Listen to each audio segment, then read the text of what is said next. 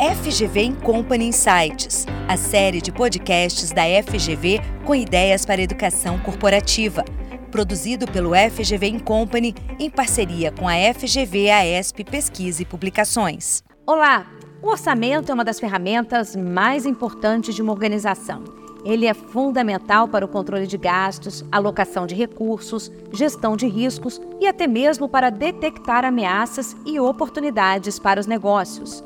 No podcast FGV em Company Insights de hoje, vamos falar sobre os diferentes tipos de orçamentos e as vantagens e desvantagens desses modelos de acordo com o perfil de cada empresa. E ainda sobre o uso do Big Data nesse processo.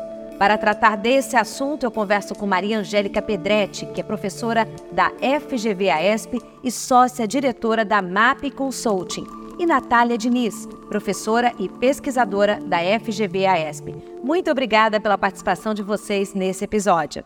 Eu que agradeço o convite, Érica. Muito obrigada. Obrigada, Érica. É um prazer estar aqui com você hoje. É, Maria Angélica, vamos é, partir né, do início, né, o que, que uma organização deve levar em conta na hora de planejar um orçamento?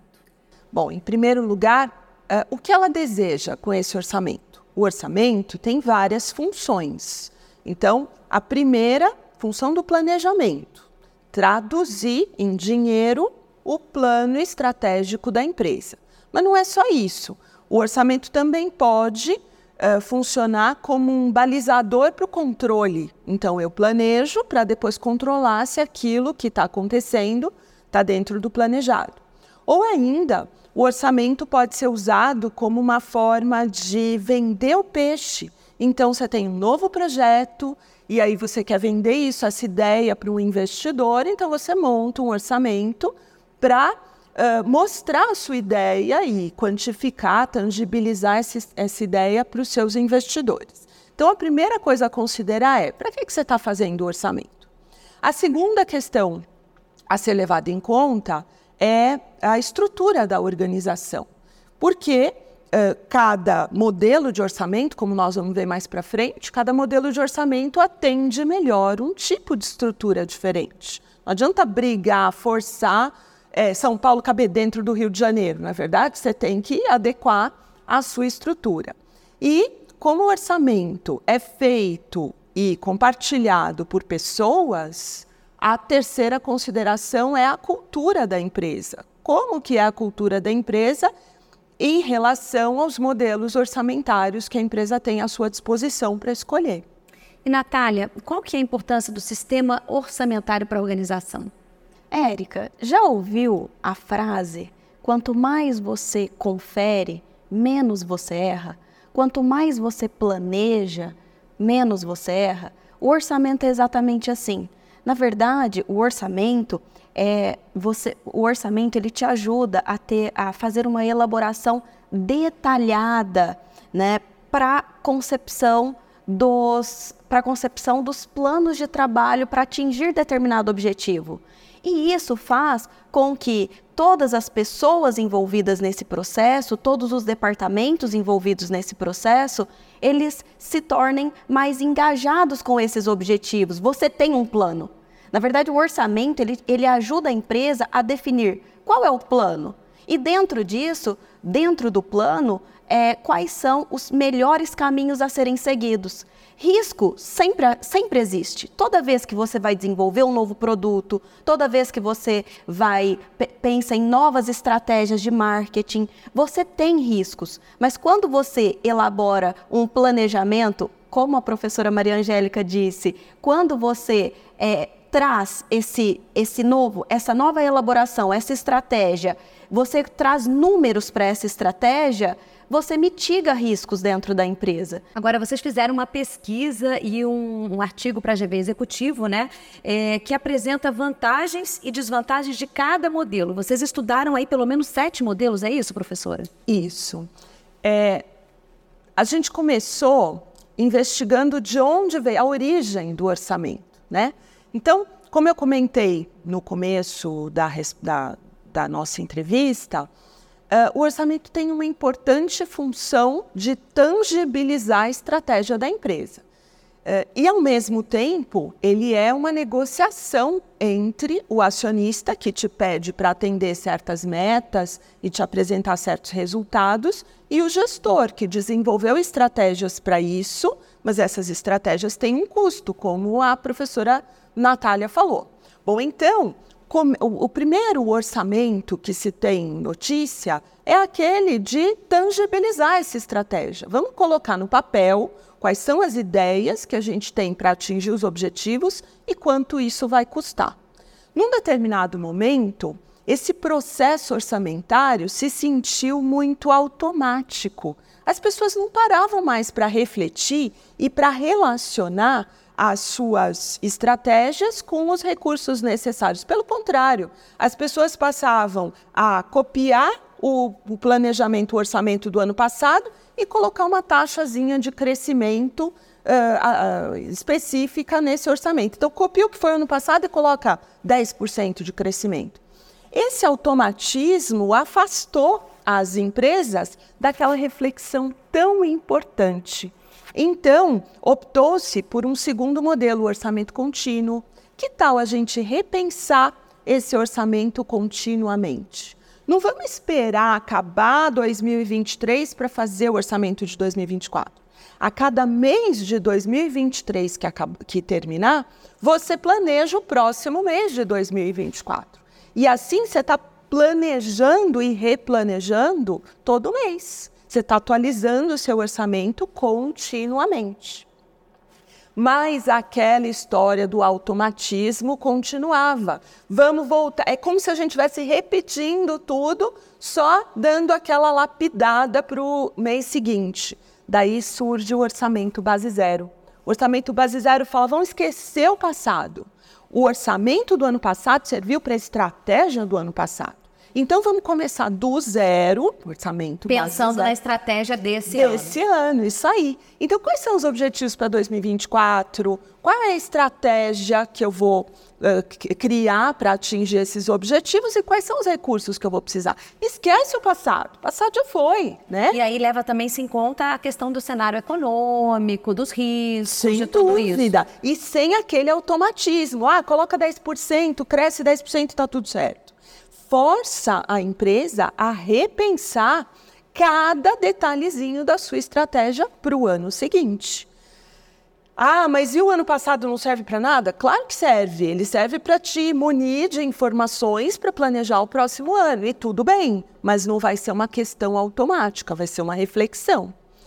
De um determinado momento, por outro lado, isso demanda, você pode imaginar, isso demanda um esforço, né? Então, as pessoas da empresa têm seus trabalhos, suas rotinas diárias e ainda vão ter que repensar o seu orçamento lá para frente. Né? Então, esse orçamento base zero tem aquela vantagem, vamos refletir, mas a desvantagem é um esforço sem igual, né? Bom, surgem então outros modelos de orçamento. Por exemplo, o orçamento baseado em atividades.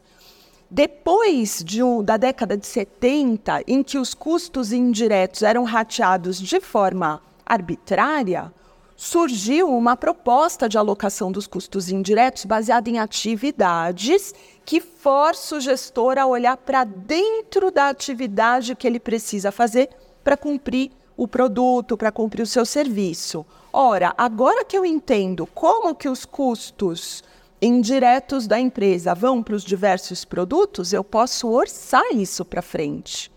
Então, é o orçamento baseado em atividades. Ele é realista, ele é pé no chão. É, mas, de novo, tudo que tem vantagens tem suas desvantagens. Você vai ter que conhecer sua operação, você tem que descer na fábrica. Você não pode ficar ali no seu, na sua planilha de Excel e o ar condicionado. Você desce lá no campo para ver como é que o, o gasto acontece, para depois planejar esse gasto de uma forma mais realista. E depois que você planejou, você controla como? Daí surge o orçamento flexível, que é uma ferramenta de controle, de comparação entre o planejado e o orçado. E daí, na década de 90, surgem outras estruturas de empresas que não mais aquela estrutura piramidal tradicional. Por exemplo, uma estrutura nova chamada matricial, Então, você tem vários gestores que são responsáveis por unidades de negócios e que são clientes internos de outros gestores responsáveis pelos recursos. Então, o departamento de marketing vai ter que direcionar os recursos para o produto A, para o produto B, para o produto C, para quem ele tem aqueles gestores mais um, que são os, os clientes internos dele. Nesse sentido, surge o orçamento matricial. Se a estrutura da empresa mudou, o orçamento também acompanha essa estrutura. E aí, finalmente, evolui para o uh, Beyond Budgeting, que é, surge de uma série de críticas que o processo orçamentário recebe. Ai, será que ele ingessa? Será que ele é suficiente? Né? Que é justamente o título do artigo, né? É. Orçamento, abandonar como é, Muda, a, aprimorar ou abandonar, exatamente. O, a reflexão do Beyond Budgeting é essa. Poxa, diante de tantas críticas, tem gente que fala que o orçamento engessa a empresa, tem gente que fala que o orçamento não pode ser aplicado a empresas mais flexíveis, mais criativas e tal. Será que é o caso mesmo de abandonar? Ou será que é o caso de aprimorar? Então, a reflexão do Beyond Budgeting vem, é, é o que existe de mais moderno, de mais uh, recente nas discussões orçamentárias é se a gente vai abandonar, o que, que vai substituir o orçamento? E se a gente não vai abandonar, como é que a gente pode aprimorar esse processo? Agora, Natália, o Big Data né, tem sido muito usado aí pela área financeira e também área de recursos humanos, enfim, diversas áreas da empresa. Qual é a importância eh, do Big Data nesse processo de execução do orçamento? É, é interessante que Big Data, inteligência artificial, sempre ajuda muito. Mas, ao mesmo tempo, para o gestor, ele pode, pode, na verdade, o gestor ele precisa saber como usar isso. Por quê? O que, que acontece? Hoje, é, por exemplo, os modelos de inteligência artificial e a quantidade de dados que nós temos, o seu, primeiro, o seu sistema ou o seu, o, o o seu sistema de gestão, ele precisa estar muito bem adequado. Ele precisa, é, por exemplo, se você usa um tipo, um modelo de orçamento flexível, legal, ótimo. Por quê? Porque um, um, uma, a inteligência artificial vai conseguir é, projetar vários tipos, várias, é, vários cenários de uma maneira muito simples e muito rápida. Só que, ao mesmo tempo, o gestor ele precisa ele precisa tomar decisão em cima da conjuntura econômica do país, em cima de outros tipos de informação. Então, o que, que o Big Data e a inteligência artificial juntas trazem? Trazem um excesso de informações. E às vezes você tem uma previsão com nada de exatidão. E aí, é, o, qual é a importância? O Big Data e a inteligência artificial ajuda com a quantidade de informações, mas o gestor ele precisa separar separar ruídos de informações de informações realmente úteis para a tomada de decisão. Então, é um grande desafio. Agora, Maria Angélica, diante de tantas opções, né? Você falou aí de sete modelos com vantagens e desvantagens, né? Como escolher o modelo mais adequado, né? Como a organização deve escolher o modelo mais adequado? Então, a primeira coisa é saber para que ela vai usar esse modelo é para controle? É para planejamento da organização como um todo? Ou é para vender uma ideia nova para o investidor? Depois que ela descobriu qual é o objetivo que ela está fazendo esse trabalho, vamos pensar na estrutura. A estrutura da empresa tem que receber esse orçamento. É, o orçamento vai, é, vai, é, uma, é uma ferramenta que vai respeitar a estrutura da empresa. E se não respeitar, vai dar tudo errado a culpa não vai ser do orçamento, vai ser da escolha incorreta do modelo. Finalmente, a questão da cultura. Orçamento é lindo quando ele é transparente, quando ele envolve as pessoas, quando ele permite a reflexão a respeito do futuro da empresa e de como cada colaborador pode contribuir para atingir os objetivos da empresa. E aí que tem a importância também da comunicação, né, ser transparente entre os gestores, né? Quer dizer, precisa é, ter uh, uma informação e uma transparência de conhecimento. Exatamente. Então, o orçamento, como a gente falou, ele é a tangibilização da estratégia da empresa, tradução em dinheiro. Ora, não tem uma estratégia do marketing e uma estratégia da logística e uma estratégia diferente da produção. As estratégias se conversam, então esses orçamentos também têm que se conversar. E claro, os gestores têm que se respeitar e se conversar diante disso. As iniciativas orçamentárias que, infelizmente, eu vi darem erradas, acontecem porque eles não se conversaram, porque cada um pensou só no orçamento da sua área. Então, quando cada gestor entende a, a, a importância do que ele faz na área dele para a área seguinte, e como uma coisa começa, a outra termina, esse, esse fluxo que acontece dentro da empresa, o orçamento vai dar certo. Professoras, muito obrigada pela participação de vocês aqui nesse episódio e até uma próxima. Obrigada, Érica, pelo convite. Até a próxima. Muito obrigada. Até mais. Esse podcast é uma produção do FGV Company e tem reportagem de Érica Rezende e edição de Fábio Muniz. Com mais de 15 anos de experiência no mercado de educação corporativa, o FGV Company entrega soluções que respondem aos desafios estratégicos da sua organização gerando competitividade e performance. Para mais conteúdo, acesse o site do FGV Company e siga o nosso LinkedIn.